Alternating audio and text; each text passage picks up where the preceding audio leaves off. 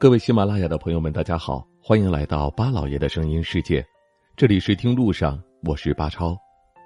无论是枫桥夜泊的苏州，还是断桥残雪的杭州，也不管是被誉为万桥之市的水城绍兴，还是被称为江南桥都的古镇陆直，江南的古桥在游人眼中一直都是风雅的典故，别样的风景。这两天的节目，我们一直在为大家介绍的是闻名遐迩的中国廊桥之乡浙江泰顺。毋庸置疑，来到浙江泰顺，首先我们肯定是要去看廊桥。说起浙江泰顺，这座地处皖南边陲的山中江南，可能很多人对它并不是很熟悉。毕竟这里算是浙江最迟开发的山区县，也不像别处的江南水乡有着较大的区位优势。不过，也正是因为山区环境的偏僻与闭塞，才使得泰顺没有受到过多商业化的侵蚀，保留了最原始的原生态环境以及特色极为鲜明的文化遗产资源。随着交通的日益便利以及生态旅游的大力发展，泰顺也终于一层层的揭开了自己神秘的面纱，将那无比厚重的人文积淀。以及极其丰富的旅游资源，慢慢的展现在了世人面前。廊桥作为泰顺最具特色、最有影响力和知名度的旅游金名片，可谓是每一位到泰顺旅游的游客都会争相打卡的景点。要知道，在我国三十二座国宝级古廊桥中，泰顺就几乎独占了总数的一半，有十五座之多。而这其中有五座都坐落在泗溪镇，包括被誉为世界最美廊桥的北涧桥。所以说，按常理来说，要欣赏古廊桥的华美之姿，基本都会选择前往泗溪。但是在泰顺的小村镇，还有一条别具一格的古廊桥，据说是泰顺廊桥里最独特的一座。今天，我们就带大家到小村去看一看那座独一无二的。文星桥，相信不管是从现实中还是影视作品里，我们见过的桥都不在少数。木桥、石桥、栈桥、拱桥，可谓是种类繁多、形态各异，而且它们都有一个共同的特点，那就是对称。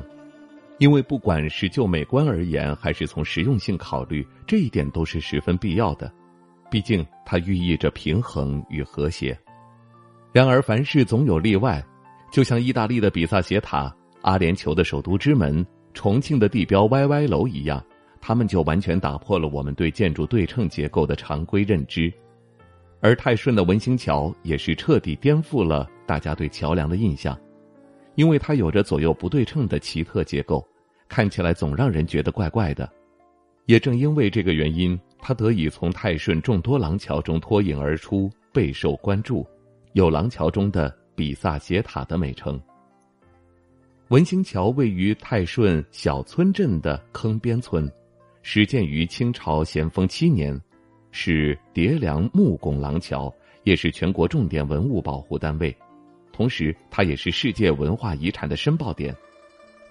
整座桥呈东西之势，横跨玉溪之上，长四十六点二米，宽五米，单孔净跨二十九点六米。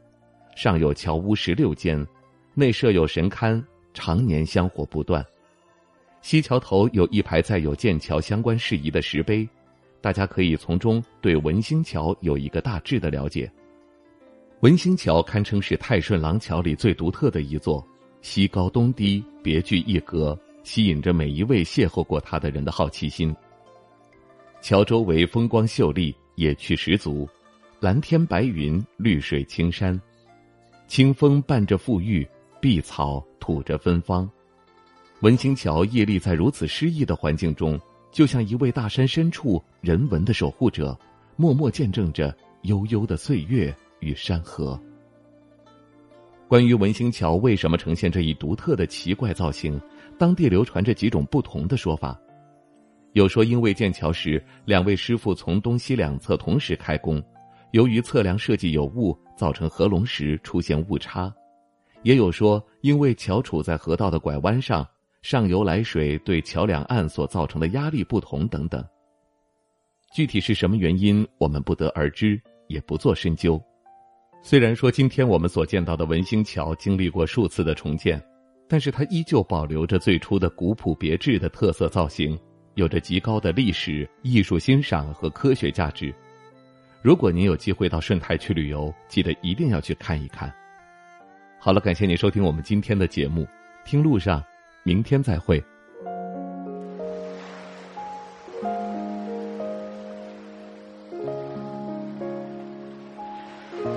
人之所以爱旅行，不是为抵达目的地，而是为享受旅途中的种种乐趣。